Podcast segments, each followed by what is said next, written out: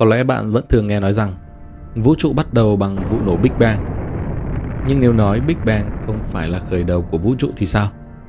Liệu có một phiên bản trước đó của vũ trụ, cũng có sao và các giải thiên hà, một vũ trụ tự nó đã có sẵn các cư dân của chính nó hay không?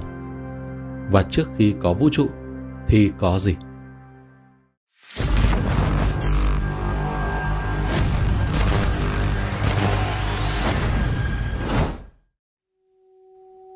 Tất cả các ngọn núi, các dòng sông, các thung lũng, mọi loài động vật và con người, tất cả những gì đã, đang và sẽ tồn tại, xưa kia đều hợp nhất trong một điểm nhỏ xíu. Nó là một điểm có mật độ dày đặc vô hạn. Đến nỗi sự tưởng tượng của người chân mắt thịt chúng ta có lẽ cũng không bao giờ có thể hiểu được tất cả về nó. Hàng triệu tỷ tấn vật chất đã kết hợp với tất cả năng lượng của vũ trụ vĩ đại bắt đầu giãn nở và vỡ tung ra trong một vụ nổ khổng lồ vào khoảng 20 tỷ năm trước. Có lẽ bạn chưa từng nghĩ rằng so với vụ nổ Big Bang thì tiếng động tạo ra từ quả bom nguyên tử mạnh nhất của loài người có lẽ lớn nhất cũng chỉ bằng một con muỗi rơi xuống mặt đất ở phía bên kia của hành tinh trái đất. Bạn hình dung thử xem, vụ nổ Big Bang khủng khiếp đến như thế nào. Từ đó trở đi, lịch sử của vũ trụ đã có một bước ngoặt còn phong phú và kỳ lạ hơn rất nhiều. Sự mở rộng không ngừng của tất cả những thứ tồn tại đã biến vũ trụ thành một hỗn hợp subplasma. Sau đó, các vật chất này dần dần nguội đi, hình thành các hạt quark, electron và proton đầu tiên. Hàng trăm, hàng nghìn năm đã trôi qua, các hạt electron và các hạt kết hợp lại với nhau tạo thành các nguyên tử và dần dần hình thành các chuẩn tinh, các ngôi sao, các nhóm thiên hà và tất cả những gì là vũ trụ mà ngày nay chúng ta được biết đến. Bất chấp mọi thông tin thu được qua nhiều năm nghiên cứu khoa học, bạn cũng biết rằng các giai đoạn của vũ trụ trong các thời điểm đầu tiên của nó sau vụ nổ vĩ đại này vẫn là một đề tài tranh luận sôi nổi. Các lý thuyết khác nhau lưu truyền trong giới khoa học dường như tìm ra manh mối khi cố gắng giải thích trạng thái lượng tử đặc thù của vật chất trong các giai đoạn nguyên thủy những thời điểm ngày đầu tiên của Big Bang. Vẫn không tồn tại một mô hình vật lý duy nhất có sức thuyết phục để giải thích 10 mũ trừ 33 giây đầu tiên của vũ trụ. Nếu bạn cố gắng tìm hiểu về nguyên nhân ban đầu của mỗi sự kiện, cụ thể là tìm hiểu nguồn gốc của vụ nổ Big Bang, thì bạn sẽ dần dần nhận ra rằng lý do đằng sau việc vì sao vũ trụ được tạo ra thậm chí còn trở thành một điều bí ẩn càng lớn, càng phức tạp hơn. Thế nhưng biết đâu đây lại là một chân lý tối hậu để làm sáng tỏ. Và bạn đã từng nghĩ ngược lại rằng ngoài vụ nổ Big Bang thì vũ trụ còn có thể xuất hiện một vụ co lớn hay chưa? Euro 404 sẽ cùng các bạn tìm hiểu ngay trong phần tiếp theo. Vụ nổ lớn Big Bang, vụ co lớn Big Crunch và chu kỳ vô hạn. Một lý thuyết được xem là giải thích được nguồn gốc tối hậu là thuyết vũ trụ dao động.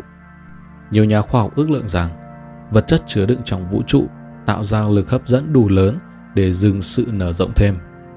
Tại một thời điểm xác định trong lịch sử, quá trình này sẽ đảo ngược. Theo lý thuyết này, sự co lại liên tục của toàn bộ vũ trụ sẽ đạt cực điểm tại một điểm ban đầu duy nhất. Một hiện tượng được đặt tên là vụ co lớn hay Big Crunch. Từ thời điểm đó trở đi, vũ trụ sẽ lại tiếp tục theo cách này với một vụ nảy lớn, hay nói cách khác là một vụ nổ Big Bang mới. Lý thuyết này đã dẫn chúng ta đến một câu hỏi rằng liệu có phải chuỗi sự kiện phi thường đang chi phối các chu kỳ của mọi thứ trong vũ trụ? Từ thành đến hoại rồi diệt này được lặp lại vĩnh viễn. Và liệu có phải nó đã xảy ra vô số lần theo một mô hình tương tự từ quá khứ xa xôi hay không? Mặc dù thuyết vũ trụ dao động trước đây từng bị kịch liệt phản đối thay vì các mô hình vũ trụ khác, tuy nhiên các nhà nghiên cứu xuất hiện gần đây đã tăng thêm uy tín cho lý thuyết này. Các nhà nghiên cứu tại trường đại học Penn State University đã sử dụng các tính toán hấp dẫn lượng tử, đã phỏng đoán về lịch sử có thể có của vũ trụ trước vụ nổ Big Bang.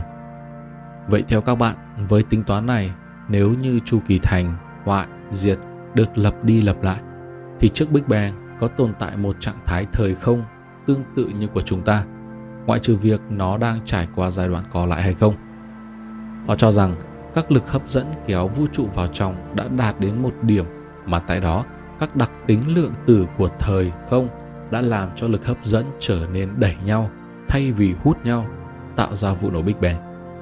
Sự biến thiên của hàng số alpha của vũ trụ, một thực tế kỳ lạ được xem như một khám phá của các nhà khoa học trong những năm gần đây, cũng có thể có liên quan đến vật chất của các vũ trụ trước đó.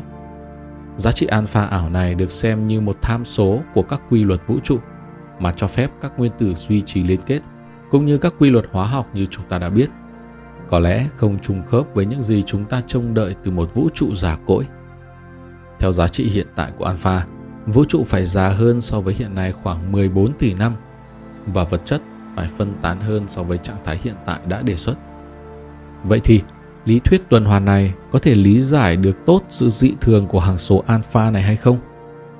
Paul Steyhart thuộc trường Đại học Princeton cùng với nhà vật lý tính toán Neil Turok thuộc trường Đại học Cambridge ở Anh đã tin rằng sẽ vẫn có đủ thời gian để giá trị đo được trở về như hiện nay nếu như nó đã từng tồn tại trước vũ trụ của chúng ta.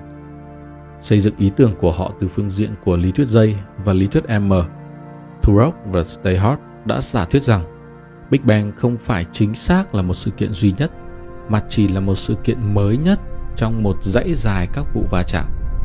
Những điều xảy ra theo chu kỳ khi mà sự giãn nở của vũ trụ đã đạt đến giới hạn của nó.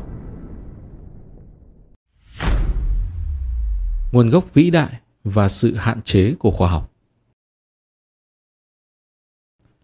Thậm chí nếu như lý thuyết vũ trụ tuần hoàn được chứng minh hoặc nếu như chúng ta tìm ra rằng thế giới của chúng ta bắt nguồn từ một vụ co lớn trước đó thì nguồn gốc của chu kỳ của vô số vụ giãn nở và co lại vẫn còn là một bí ẩn.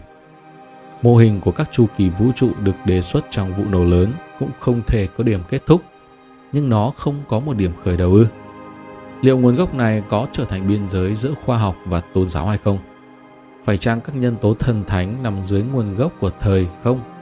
Hay một ngày nào đó, chúng ta sẽ có thể giải thích được mọi thứ cũng như nguyên nhân của Big Bang một cách hoàn toàn khoa học?